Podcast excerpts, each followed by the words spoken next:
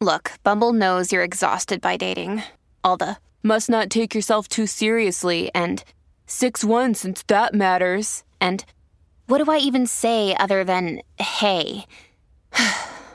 well, that's why they're introducing an all new Bumble with exciting features to make compatibility easier, starting the chat better, and dating safer. They've changed, so you don't have to. Download the new Bumble now. This episode is brought to you by La Quinta by Wyndham. Your work can take you all over the place, like Texas. You've never been, but it's going to be great because you're staying at La Quinta by Wyndham. Their free bright side breakfast will give you energy for the day ahead. And after, you can unwind using their free high speed Wi Fi. Tonight, La Quinta. Tomorrow, you shine. Book your stay today at lq.com.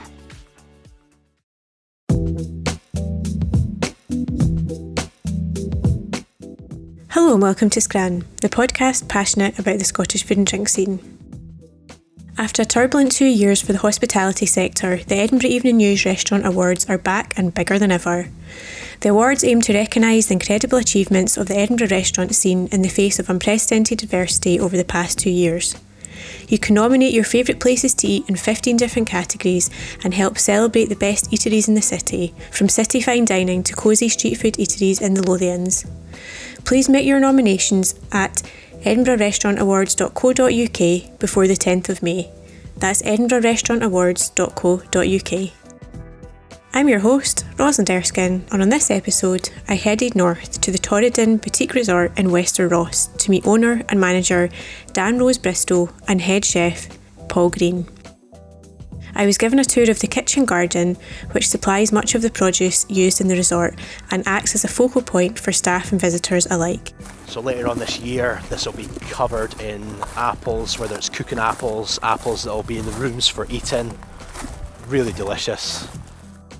Dan told me about he and his wife Rohaise took over her family business more than 20 years ago, building on the institution and creating a modern boutique hotel and restaurant which aims to be a place like no other. Their success has led them to produce their very own Scottish gin, which is proving popular with guests and gin lovers alike. Dan explains how they came about this venture and the importance of the product reflecting the ethos of the Torridon. The market changed somewhat. People were still interested in whisky, but gin came onto the scene, and, and we, we suddenly found ourselves with sort of 90 to 120 gins on site from all over the world. Head chef Paul Green told me about how he came into chefing, the importance of a work life balance for his team, and how he believes the industry has changed for the better in recent years. The hours, they're not as nowhere near as extreme as what they used to be. I, I can remember when I was younger, so between 16 and 18 hours, um, 10, 12 days straight in certain places. I started by asking Dan Rose Bristow for a brief history of the hotel and how he came to run it.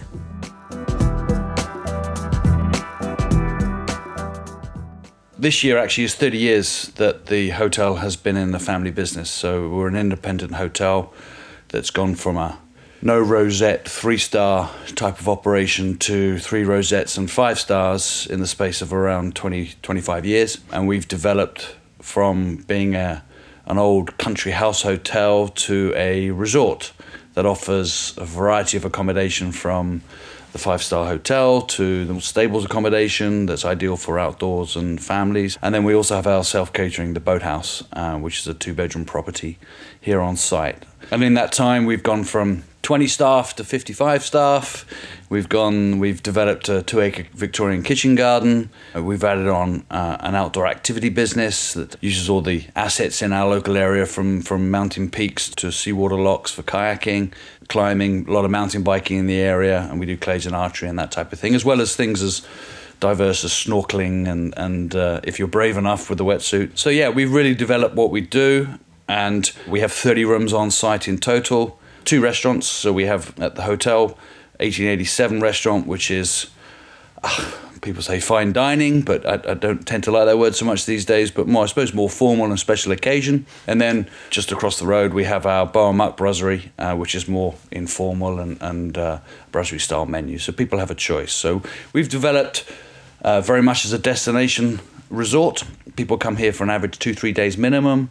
We'll eat at both restaurants, we'll do the outdoors, we'll take a tour of the kitchen garden, we'll do their own walks in the area, uh, and enjoy what we have to offer here. So yeah, we've really developed what we've done in the last few years. How did you come to be here? It was your wife's family, wasn't it? Yeah, so David and Geraldine Gregory are, are still part of the owners in the business. Um, we've bought uh, most of it from them, and we work with them, or we used to work with them, and now um, is um, they very much have retired, which is great. They're actually now living in the borders, and, and they're enjoying their life there. And we're at the sharp end, working and, and developing what we do, and continue to. We very much learnt off of them in the early days. And then subsequently have sort of, I suppose, ploughed our own furrow in terms of the direction we wanted to go. Um, and I came here in '99. We have very different strengths. Our operations director Ross Aitchison works here as well um, on the more sort of uh, operational side, and then we have Bridget Williams uh, who does the uh, recruitment and uh, and office administration, and as a leadership team together with Paul uh, Paul Green, our head chef. We, we all uh, have, have different attributes to bring to the team, and um, actually, we work quite well. Yeah, Rohaise and I have, have worked most of our life now in hotels. I suppose it's a, a real love that we have here. You come to our home, we've developed it and, and, and refurbish it in a way that is really in our style. And we've wanted to open up our home to people to come and visit and really have an experience as the destination. Like a place like no other, as we say here, people really come and experience the outdoors, the location, which is key. That's that's probably our biggest selling point, and the hospitality that we offer. So you say you've worked most of your life in hotels now, but was that your something you always wanted to get into? Is it, did you come from that no, kind of background? Uh, no, I was in banking in the city. Rohaise was in conference organising, so she was in hospitality. Later on in, in our, our, relationship, we always said that Rohaise said she never wanted to work in hotels, and I always said I'd never live in Torridon. uh, and about eighteen months later, we were both here. So things changed. I think Rohaise's parents were looking to retire and. and uh, we're looking for managers really, and I don't think they really thought we would ask or, or offer our services, and we did. We were in London, maybe a bit disillusioned to what we were going to do and wanted to move out, start a family, and we thought maybe this was a great opportunity. So I looked at it as being the opportunity to run my own business and, and be an entrepreneur in, in, that side of things. And Rohaise, yeah, ultimately loved Torridon and, and, and the location. It was her family home. So the decision was made. We, we stayed, we did keep our, our flat in London for a few years. In case it didn't work out, but yeah, we're still here. And the flat's been sold, so now we're stuck here. We've built our own home here, and our three children, who are now sort of 21, 19, and 16, have all grown up here as well. So, yeah. And do you kind of see them coming into it, or is it not sort of no pressure? Kind of. Uh, that's a really hard question because you, you sort of um, sometimes you want the family business to carry on in that way, but you very much want them it to be organic from them. Um, I think sometimes they probably resent what we do on occasion. Uh, we live in a very remote location, which for children can be a bit tough, but they also appreciate what Torridon's about and they have loved living here. I think the hotel is a is a 24/7 business and that sometimes somewhat detracted from family life on occasion, but certainly my, my oldest son Angus is very good at hospitality, but he's chosen digital marketing, but in the hospitality industry. So he's very much focused about that. He's worked in the hotel and, and understands what we do. Our middle son is more of an outdoors practical man, um, and he's loving that. Uh, and our daughter's still at school, so I don't know. We were 26, 27 when we decided to come here, so it's quite a few years yet, and, and whether they want to, I don't know. But if they wanted to, we would try and support them, yeah. Of course. It's quite interesting as well you said in banking because there's a few businesses sort of within like Perthshire or North Scotland that that's what people have done and I feel like it's such a different way of life. But was it was it a bit like a breath of fresh air because it's quite high pressure? Ironically, I think this is more high pressure, but in a different way because I'm sort of self-employed. So the decisions you make here, not only for yourself and your family, and also the 50 odd staff that we have here that's quite a lot of pressure. The banking industry is, you know, it's a different type of pressure. It is high pressure, and and uh, you make decisions involving lots of money, and the rewards are good. But it it wasn't an environment that I really was looking to progress in. It's quite a young man's game, I think, and I didn't see myself there. You know, when I was 26, 27, I didn't see myself there 35 to 40. I wanted to do other things. And I think we were at a crossroads where you're in so deep that you can't get out and you can't change career or, or we did what we did. And I suppose not everybody has the opportunity to come run a family business. So we were, you know, we didn't come in the back door per se, but the side door, and we're given the opportunity to learn on site and, and make mistakes as we did in the early days. You know, you have to learn your trade. Not everybody gets that opportunity. So I think we're very thankful that we were allowed to, to, to come here and, and, and work with them. uh, originally. Um, I think it became clear that we had different ideas and aspirations in terms of we all wanted success, and but I think Hayes and I wanted to do it our own way, so we had to sort of change that dynamic a little bit, and, and that was respected by all of us. Um, and they're still directors. Our, our in-laws, my in-laws, are still directors in the business, and and um, still have a very keen interest in what we do here. Um, so as a family, you know, we've achieved a lot in 30 years, but the pressure from banking, it was a, it's a different type of pressure. But this one I do prefer. At least I'm I'm in sort of in control of this one. One thing that we've not really touched on yet, which would be good to find out more about, is your gin. So how did all that come about? So I mean, people will be well well, well aware of the increase in Scottish gins and the, and and the gin market in the in in in the UK. I think we have always specialised here in whiskey. So we have a, a big whiskey bar at the hotel of we say 365 whiskies, one for each day of the year, and that has always been a very much a USP here. And then the market changed somewhat. People were still interested in whiskey, but gin came onto the scene, and and we we suddenly found ourselves with sort of 90 to 120 gins on site from all over the world, and um, there was clearly an opportunity to do something ourselves in terms of promoting what we do here and, and being creative in, in, our own style of gin. And um, we had a number of key relationships with, with distilleries up here in the Highlands. And I think we wanted to tie together the fact that we we're very authentic in what we do here at Torridon, and we wanted to be able to collect our own botanicals and make our own gin. Uh, and we discussed whether we should build a distillery on site, which a lot of people were doing at the time, or whether we outsource it slightly. And we looked at, at, at what was available to us here at Torridon. So we were looking at things like uh, pine trees and the seaweed off the shore and the sort of local juniper or blaeberries that you can find and, and various different botanicals and things that we could grow uh, or already were being grown either within the, the woods and the forests around us or uh, in our own kitchen garden that we have. Um, so we were looking both from a from a botanical point of view of both sort of fruit and herbs. Um, and what we could use. And we came up with some. We did we did quite a few months of, of tasting and, and, and, different distillations, and we came up with an expression which um, uh, is our, now our Arcturus original gin, which is a typical gin, very dry, but is very much made of uh, botanicals you find here on site. So that was key for us is that we, we wanted it to, we wanted the story to be authentic and that it had to go from start to finish as to how we made it and, and, and how we foraged for it. And that's worked really well. And clearly you've got a market here, so people are using our bars and, and people are, are looking for presents either before or after their stay. And, and gin w- w- has become very popular. And I don't think it replaced whiskey in Scotland, but um, it has become very popular. And, and certainly, you know, I remember the days people used to drink Sauvignon Blanc before dinner or a glass of champagne and then have a whiskey after dinner. That's completely changed now. You know, people, a lot of people start with gins and still champagne and then maybe whiskey after dinner. But a lot of people now drink gin and tonic. So we, I think we have 80 to 100 gins in our bar. We do whiskey tastings and we do gin tastings as well. Since the first gin we created a number of years ago, we've actually created two more different uh, expressions.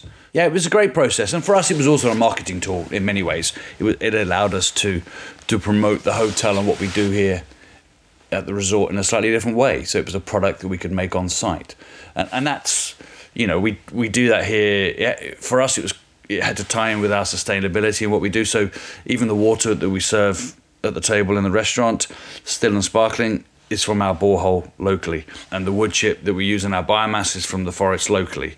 So we have a very sustainable message, and any product that we put out of here, we wanted it to be the same. And so therefore, the gin had to be very authentic in what we did. So yeah, and people like it. So that's been really rewarding in terms of the f- taste and flavour, and and uh, um, and we work very very well with the distiller to create different uh, sort of a new expression each year. And what does the name mean? So Arcturus is a star, and it's actually probably the brightest star you can see in the sky, and it's part of one of the constellations up there.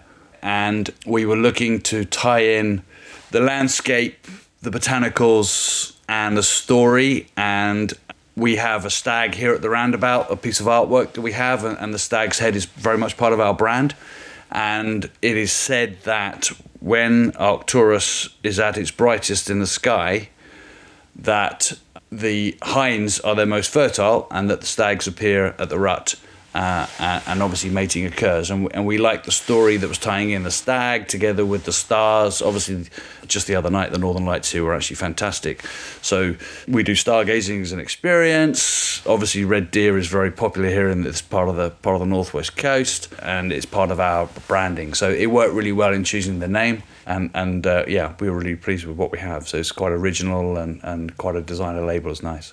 And so you guys collect all the botanicals here and then send it off to be distilled. Are you able to tell us the distillery that does it? Yeah, it's Martin, Martin and Claire up at Dunnet Bay. Okay. Um, so they make Rock Rose. So again, we, we're keeping it in the Highlands. Martin works really closely with us. He's got his forager and distiller up there called Hannah, and we work with them to provide botanicals and so we have Scotch lovage that we grow in the polytunnels here, uh, and you've got rowanberries and blaeberries are the main sort of ingredients in our original gin. We have a second expression called Scots pine, and that has pine needles in it. So we collect Douglas fir and Scots pine from the forest just here in the woods, and we send the product, packed basically, up to Hannah, and she makes the distillates that we then add to the gins. Um, and recently we just created a sloe gin, and again, it was using sloes from the area uh, and creating that expression. So, yeah, we provide the products, and Hannah and Martin make the, the gin for us. So, we came up with our basic gin, which we then use that as a base for all the other expressions that we use. Um, so, yeah, it's great. They, they've been really helpful to us. Um, and we're continuing to work with them on some new um, expressions that might come up this summer, hopefully.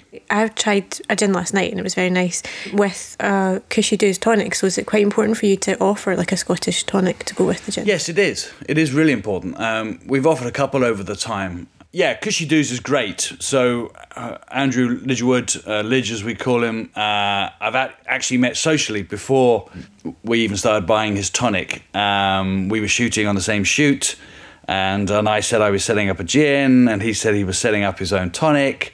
Um, so he uses he makes the tonic without quinine, but using Scottish botanicals, and it's made in Scotland. And for us, it completes the circle: Scottish gin with Scottish tonic. It's really really flavoursome. He's got a great marketing campaign there, and Andrew comes up and does training with the team um, with his range of tonics. He's got a couple of different tonics now and some other flavoured ones he's just brought out, which is great. And he's a small business that's really trying to to change the marketplace, and we like that. He, he's one of our core values here is daring to be different, and and Lidge is definitely daring to be different, which is great. And I think it's really important how Cushy Doos works with different accompaniments to the gins in terms of whether you add you know, with ours we use rosemary or different types of herbs and, and, and, fruit that we can put into the gin to flavour it. Because you haven't got the quinine, it does change.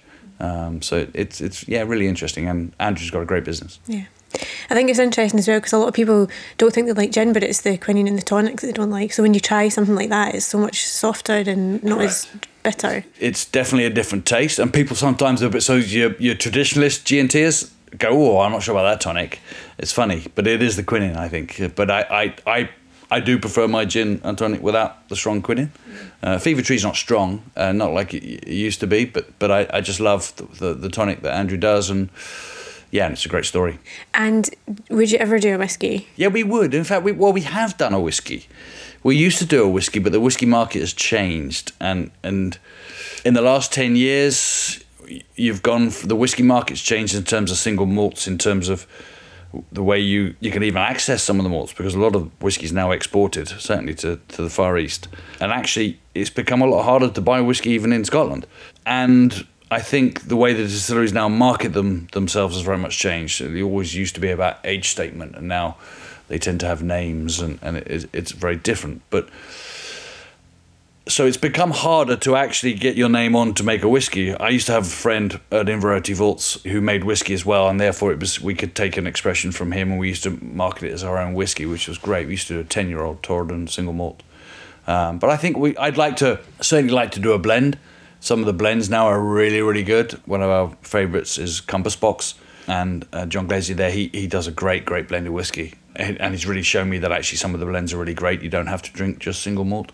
So I think some, there's something we could do, and I'd like to do it. But again, I'd want to make that story connection, not just any single malt uh, or, or, blend, but but but actually, could it be a local distillery? Whereas then, you know, could we could we work with Talisker or could we work with Glen Ord or, or Dalmore or whoever? Those are our sort of newest distilleries. But so yeah, it's work in progress. There are talks going on, but it's not as easy as the gin because the gin tends to be a lot more independent and less corporate. And when you start dealing with corporates, you're talking about volumes and you know how much whiskey are we going to sell is the trouble really. So and then it needs to be affordable. So we've looked at it, yeah, for sure, and I'd love to do it. Nice. And you so you've said your whiskey bar's got 365 whiskies.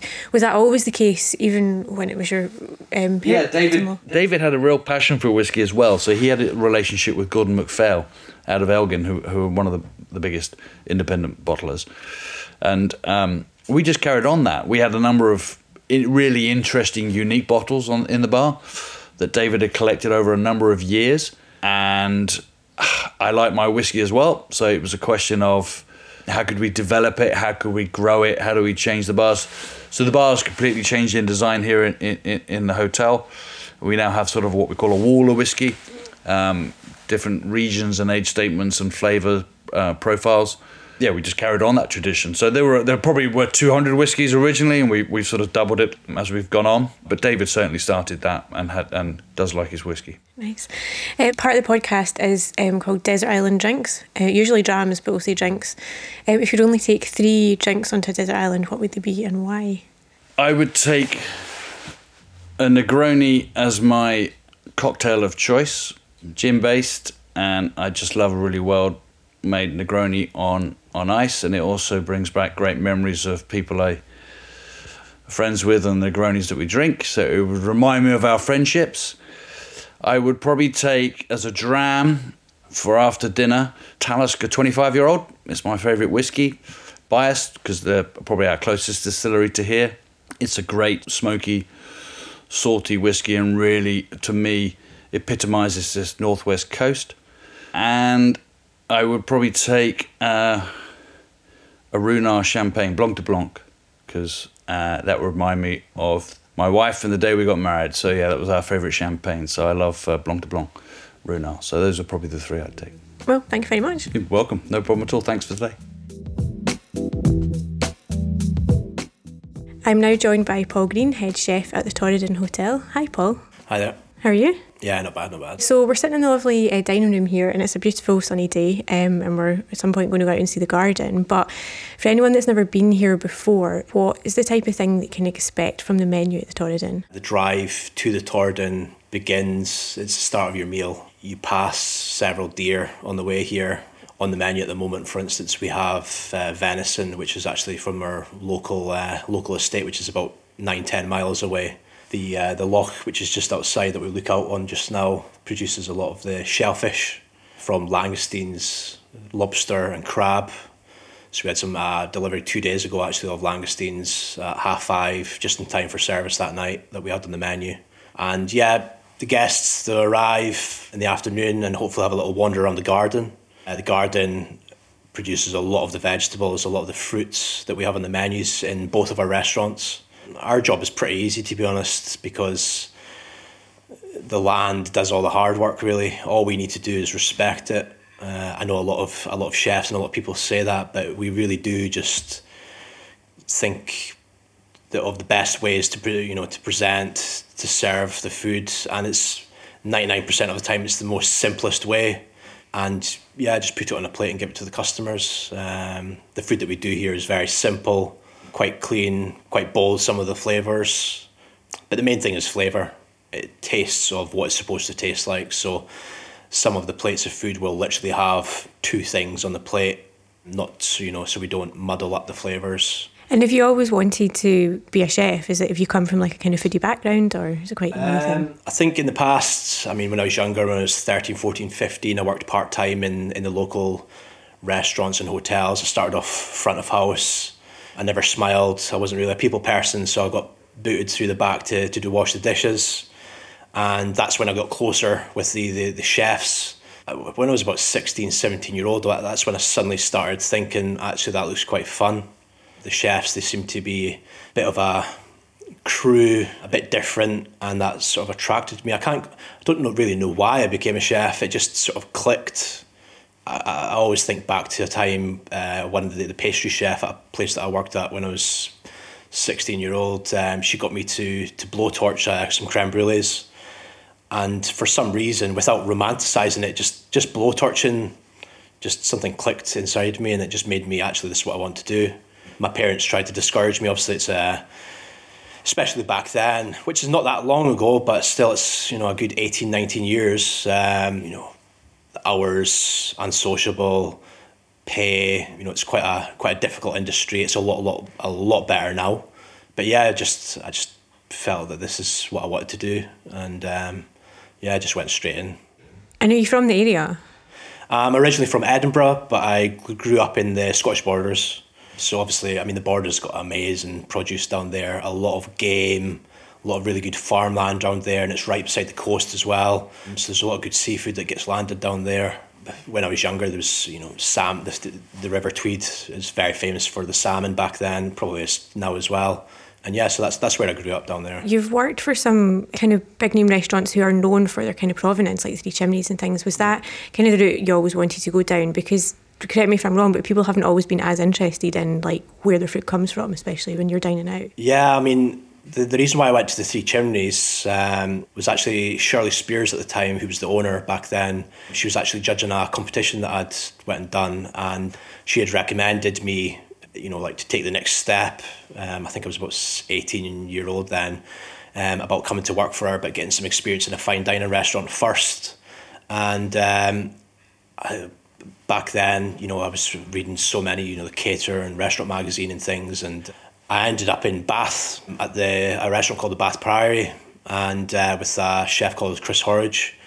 So he used to work at Le Manoir, so he's you know a long time at Le Manoir, and obviously Le Manoir is very famous for their vegetables and their fruits and their gardening, and he incorporated that into his cuisine at the, the Bath Priory, and that sort of kick started the the foraging for me the the preserving and um, just looking not necessarily always at the protein, but at the the vegetables and the bits that go around it.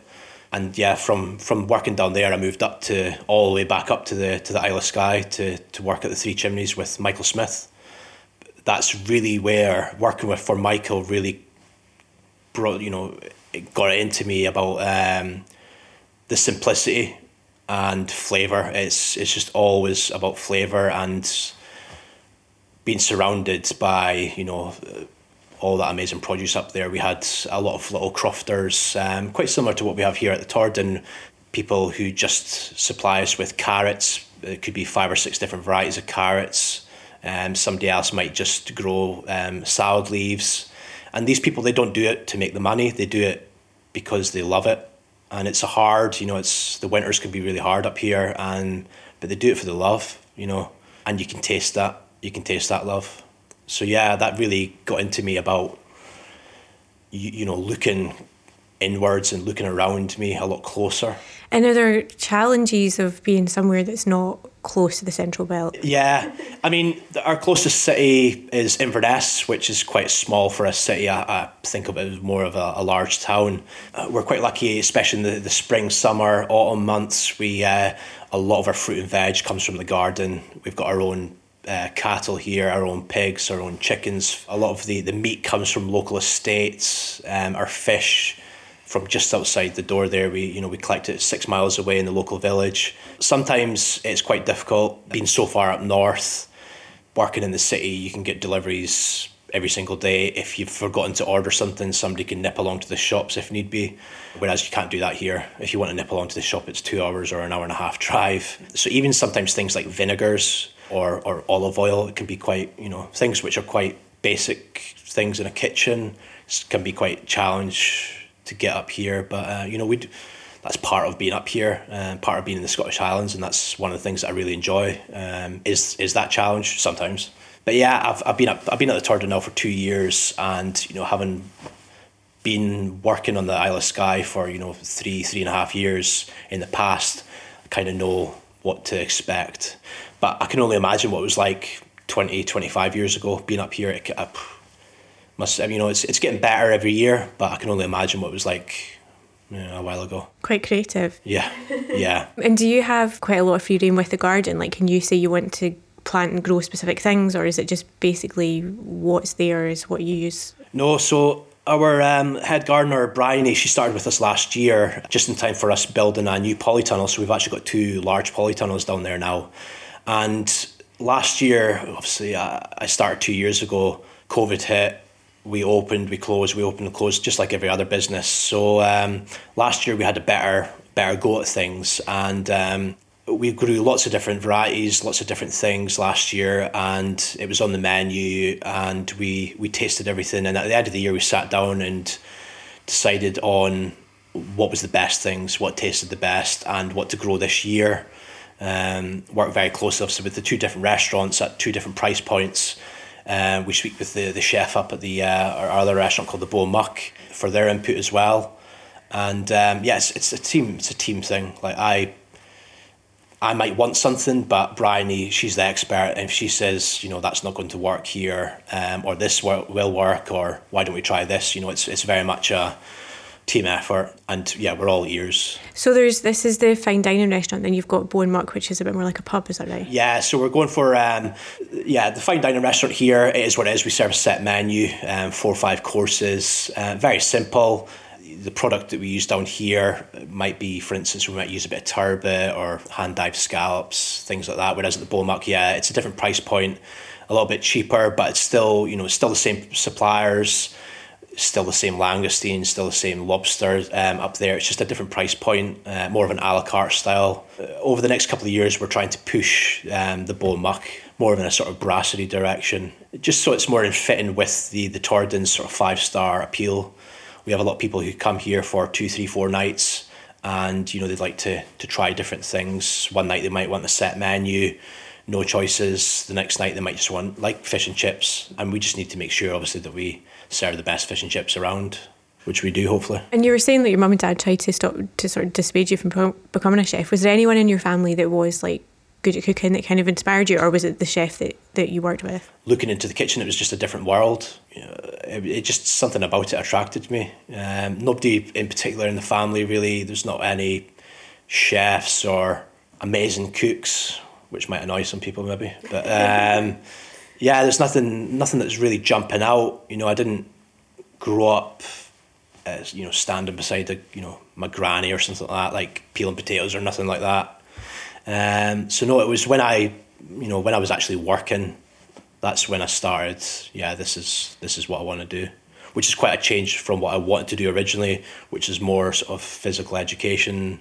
Um, was very much into sports, so it was quite suddenly different. I suppose still intense in a way, isn't it? Like you're kind of you're, you're doing a lot of hours and. Yeah, I mean, like I say, I mean, even going back, if I was to go back ten years or so, the changes in the industry is is amazing, and it's definitely for the better. The hours, they're not as nowhere near as extreme as what they used to be. I, I can remember when I was younger, something between sixteen and eighteen hours, um, 10, 12 days straight in certain places.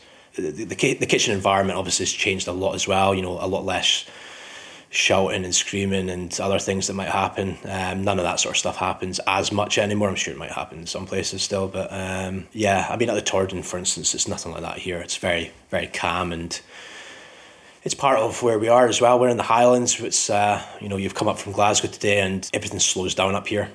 And it's a different way of life, and people live a bit differently here. And it's the same with the staff. You know, a lot of the staff have come up from the cities. I've come up myself from Manchester, having been down there for five, six years, and um, you slow down up here, and the staff slow down, and you know we encourage the staff to get into the garden, to get out onto the loch kayaking, to get up the hills and the mountains, and just just breathe. Because I think that sometimes in this industry, people don't have a chance to breathe because it's just hundred miles an hour, but we just slow down here, and uh, yeah, it's a happy place, hopefully.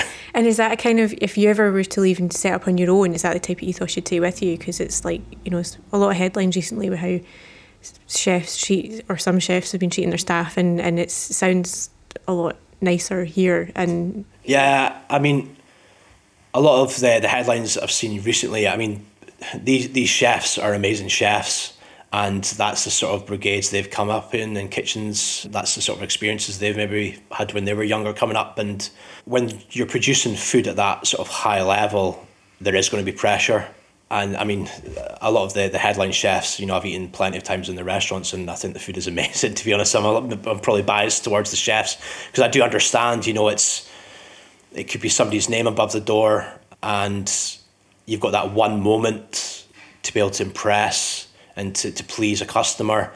And if something gets messed up in that one moment, it's it's been and gone. The customers, you know, they're they're no longer in your restaurant, and you've kind of failed. So I, I get the intensity from chefs, and you know, sometimes it is good. You know, you, you do need that bit of pressure in the kitchens. It's just obviously how you go about it, really. But yeah, the, the Torridon, you know, we don't shout and scream at the people. I say that, but you're not allowed to speak to any of the chefs afterwards. I'm only joking. I'm only joking. But uh, no, it's it's ah, there's not we don't there's no need for it here. It's a 36 cover restaurant. There's five, sometimes six of us in the kitchen. It's a set menu. Everybody comes in. They know what the job is. Um, there's no real need reason to lose it, I suppose. One of the last parts of the podcast is called My Life in Food, which is five quick fire questions about food. If you just tell me the first thing that comes into your head, that's okay. Um, so whenever I'm hungry, I think of Uh, either a kebab or fish and chips. Fish and chips. comfort food for me is It would be the same, I suppose, or ice cream. my favourite childhood dessert is Creme brulee. my food heaven is Um, uh, I mean, it d- d- depends on the day, I suppose. It could be one of my answers to the questions one and two. I mean, sometimes you do just crave fish and chips. I'm pretty simple like that. and my food hell is Um, I'm not a fan of. I'm not a fan of like eggs, as in fried eggs, poached eggs.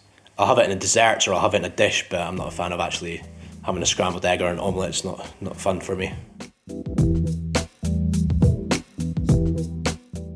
Paul and I adjourned the kitchen garden, which has an array of sustainable functions when it comes to the running of the resort.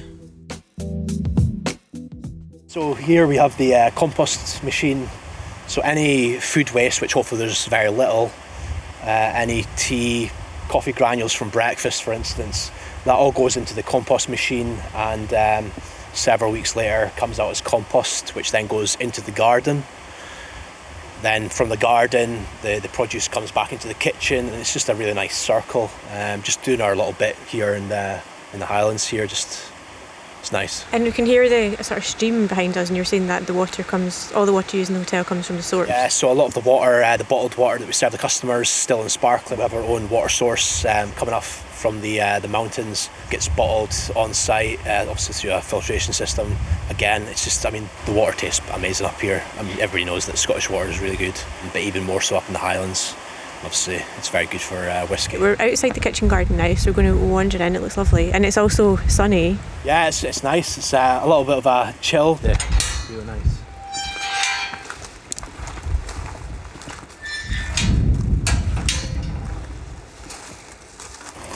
So as we're uh, walking down the middle here, on either side of us is um, several different varieties of apples.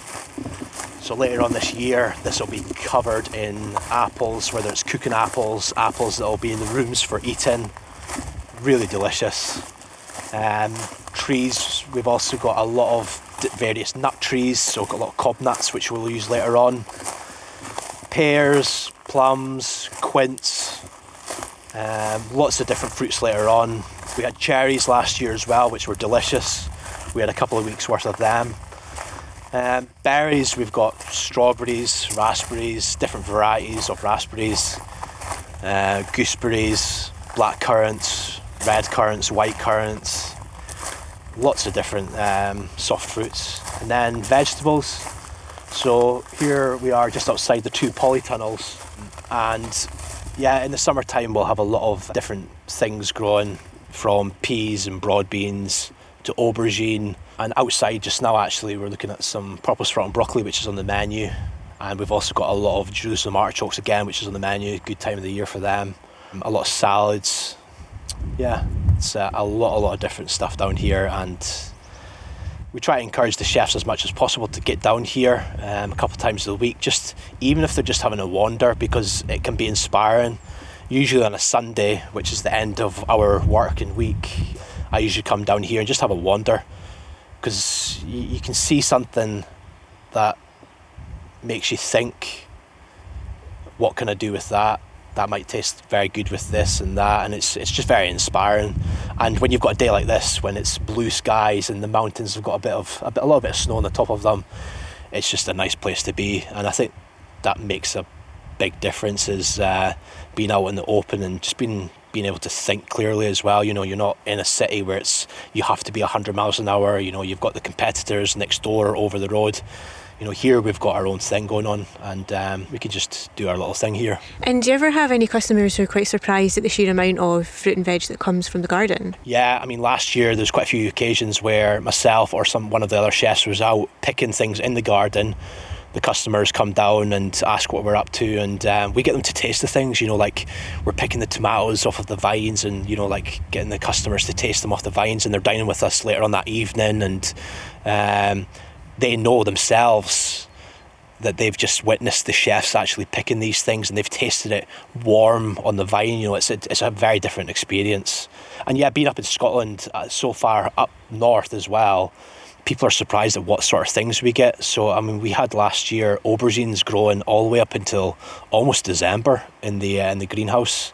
I would never myself have expected to be growing aubergines in Scotland, but we do. So yeah, like a little bit of uh, a little bit of Italian or Mediterranean influence up here as well. You know, we'd grow quite a lot of peppers and things like that as well, and various chilies, which is nice. Yeah, we're spoiled.